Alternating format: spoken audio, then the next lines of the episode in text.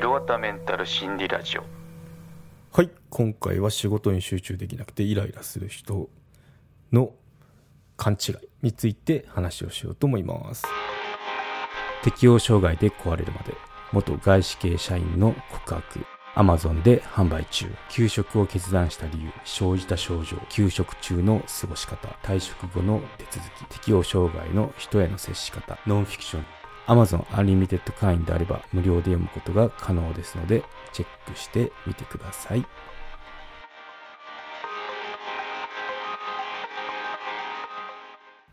はい仕事に集中できなくてイライラするとか、まあよくありますけどね。まあこういう時に、まあそういった人が根本的に勘違いしてることってありますよねっていうことを心理カウンセラーの方の記事を見つけたので紹介していこうと思いますね。また関連リンクの方にあのオリジナルの記事の URL を貼っておくので興味がある方覗いてみてください。はい。ということで、うん。まあ、仕事に集中できない時ってありますよね。なんでだろうなとか、まあ、その、なんでこう、ダメなんだろうとか、まあ、そうやって自分を責めたりしちゃうかもしれないんですけど、まあ、そういったことって、まあ、よくあることなんですけど、まあ、それ以前に、まあ、それって根本的に、あの、この一つ、あの、勘違いしてますよっていうことが、まあ、結論から言うと、うん、自分をですね、自分を責めないようにしましょうっていうことですね。自分を責めすぎてるからまあイライラするんだよっていうことを述べてますね、うん。まあ、詳細の方はあの記事の方読んでいただくといいかもしれないですけど、まあ、ここで私が思ったこととかあこれってそうだよねとかあの普段私がやってることとかっていうのもあの話できたらなと思うんですけど、うん。まあ、この記事曰くまあ、その今まで特にコロナの前の私たちっていうのは毎日慌ただしく過ごしていく中でなかなかこのなかなかっていうか、まあ、あえてですよね。自分を顧みる機会が少なかったのかもしれませんねって言ってますね。で、まあ、将来のこと曖昧な不安を解消しなくても、まあ、毎日学校とかあと会社ですね。に通って目の前の仕事勉強飲み会イベントとかあの費やすだけで、まあ、なんとなくこうごまかせる面があったのかもしれませんって言ってますね。はい、で、まあ、そういった不安っていうのを、まあ、具体的に解消できずにで今の状態っていうのはこう家で仕事とか、まあ、学校もそのオンラインの授業とか、まあ、ほとんど家で過ごす時間とかあると思うんですけど、まあ、そこでこう自分とおのずとその自分と向き合う時間っていうのがこう出てきて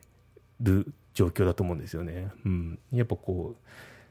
いつもいつも通りっていうかその日常が奪われたこの2年間って感じがしましたよね、うん、もうあの年のせいで 2021年も終わろうとしますけど結局結局っていうかまあだいぶ落ち着いてきたと思ったらまたこのオミクロン株とかが新キャラが出てきてまたなんかこうどうなるんだってこう世界は注視をしてるところですけどね、まあ、このまま収まってくれればいいんですけど、まあ、なんかこの下がっては上がり下がっては上がりっていうのは繰り返しそうな気がしますね。来年こそは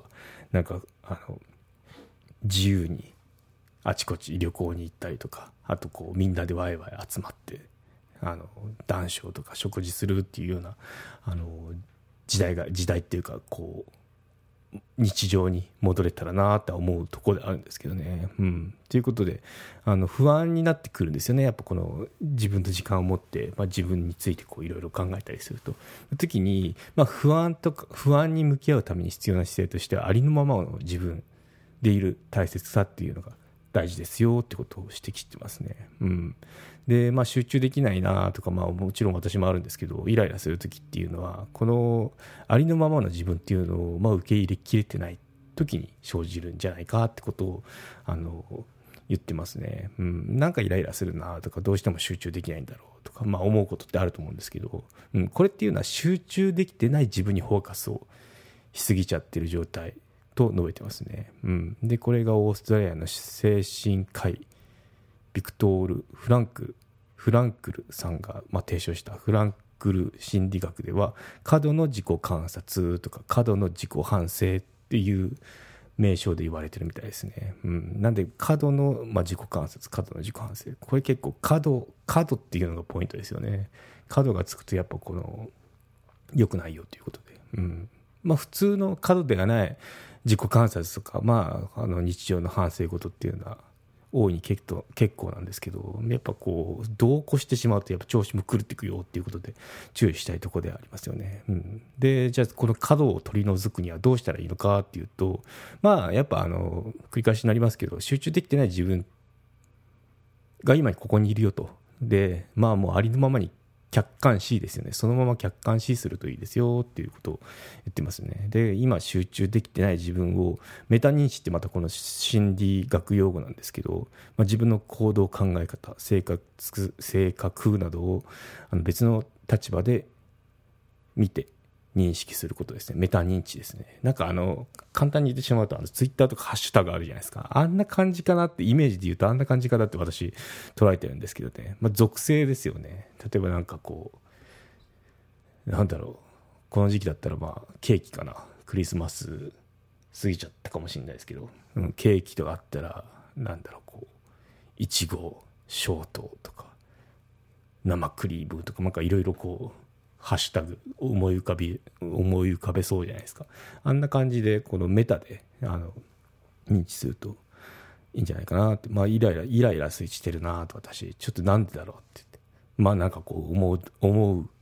思い通りに計画が進んでないなとか。そんなのをこう別の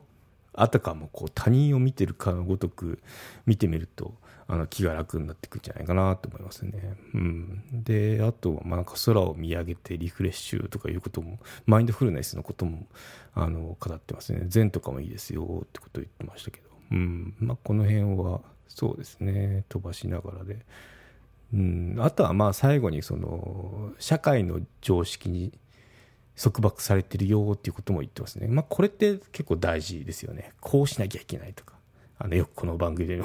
番組でも取り上げてるこうならべき思考とかなんかこうなんだろう認知の偏り歪みとかいうのありますよねあれでこうこうしなきゃいけないんだこんなもんだっていうのでのバリアを張ってしまうとなかなかこう窮屈だよっていうことはあの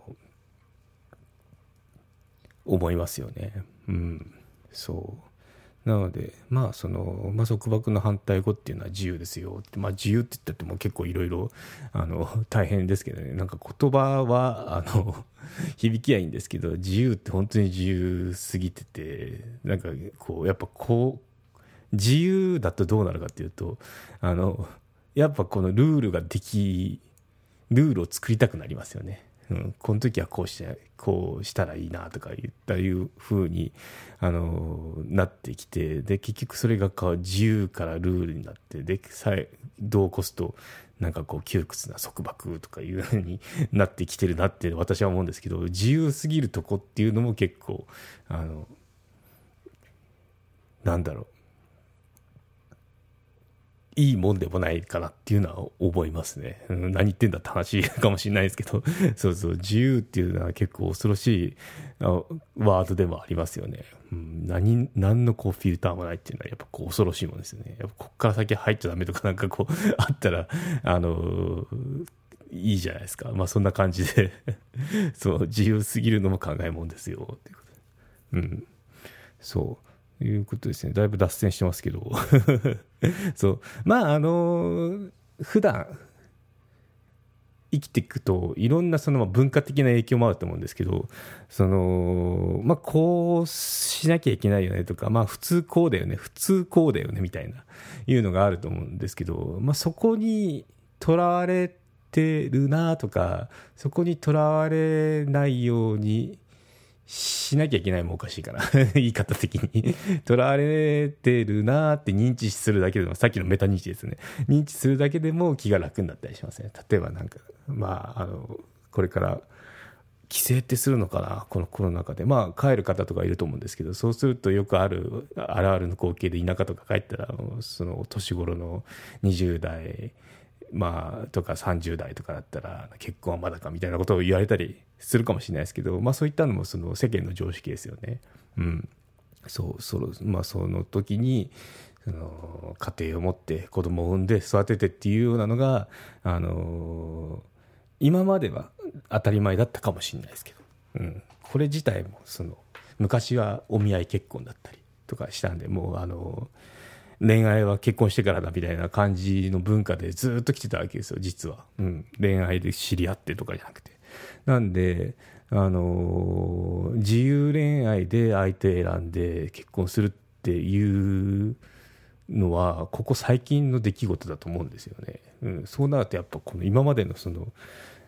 ルールとも違うわけなんですよね。なんて、まあ、ちょっとそこはまた別の話になっちゃうんで、今回とあの、あまり深くはいかないですけど、まあ、そういった感じでこうプレッシャーを受けたりとか、まあ、その、しますよね。それっていうのも、まあ、一般常識はそうかもしれないですけど、まあ、そうじゃないんだって。タイミングが来りゃ、あの、済むもんだし、そもそも相手がいねえとか いうのもあるし、うん。まあ、ここで言えば、その、例えば収入がないから結婚できないとか、そういうのも、世間一般の一般の常識にとらわれてるかもしれないですよね。うん、なんで、まあ、なかなかこのそういったこうメタ認知ってやっぱり重要ですよね。ここってなんかバイアスかかってるかもなとか、うん、本当にそうなんだっけ？とか一歩なんかこうためらってる時にお金がないとか時間がないとかいうのも本当にそうかっていうのをこう見直して見るのもそのメタ認知で客観視自自分を客観視するっていうことがいいかもしれないですね。うん、ということでだいぶあの 話が膨らんできてますけどまずそのもう一回振り返ると、まあ、仕事に集中できないイライラする。でじゃあそれっていうのは何でなのっていうと、まあ、自分を追い込みすぎ自分を責めてますよね。ってじゃあなんでその自分を責めてんのって言った時にまあその世間一般の常識だったりとか。うん。そうですね。いうのにとらわれたりしてその自分自身で別に追い込まないでもいいのに追い込んでてそのイライラしてしまいますよってことで、うん、なんでそんなことをもしイライラしたりなんかこう思い通り進まないなとか言ってあの怒りっていうか、まあ、やっぱイライラでしょうね。イライラ抱えてる方はあのメタ認知で自分を見てみるっていうのはいいかも。いいその対処法かもしれないですね。はい。ということでうん。はい。じゃ今回は私が実際に、やっぱ私もイライラするんですよね。やっぱこの計画を立てて、あの物事を進めていくんですけど、特にまあ記事書いたりとかいた時に、あれやっぱこう、ノルマっていうかその目標に達さない場合が多いんですね。特になんか新しいことを始めた時って、まあ記事書くとかじゃなくたっても、やっぱその、なんだろう。どのくらいのペースでできるかっていうのが分かんないんで やっぱその計画倒れに陥りがちだったりするんですね。その時にやっぱイライラししますよね。とか、なんかこう、俺ダメだなとかみたいな思ったりもするんですけど、うん、あんま思わないですけどね。思わないようにしてるから そう、メンタル気をつけないといけないんで。そう。な時に、まあ、あの、これっていいよねっていうような、あの、ことを、を、まあ、日頃この自分を客観視するにはこういったことを私知ってますよってことをちょっと語ってみようと思いますね。はい。ということで無料会員の方はここまでになります。Apple のポッドキャストあと最近あの以前もお話ししたかもしれないですけど、あのサイトの方でも有料サブスク版っていうのを準備してるので、あの整い次第ご案内したいかなと思ってますね。はい。ということで、無料会員の方はここまでになります。はい、ここまで。有料チャンネルのご案内をいたします。有料版チャンネル、ひろわたメンタル心理ラジオプレミアムを Apple Podcast で配信中。有料会員はエピソード全編を聞くことができます。また、有料会員のみのエピソードも用意しております。ご登録して応援いただけると励みになりますので、どうぞよろしくお願いいたします。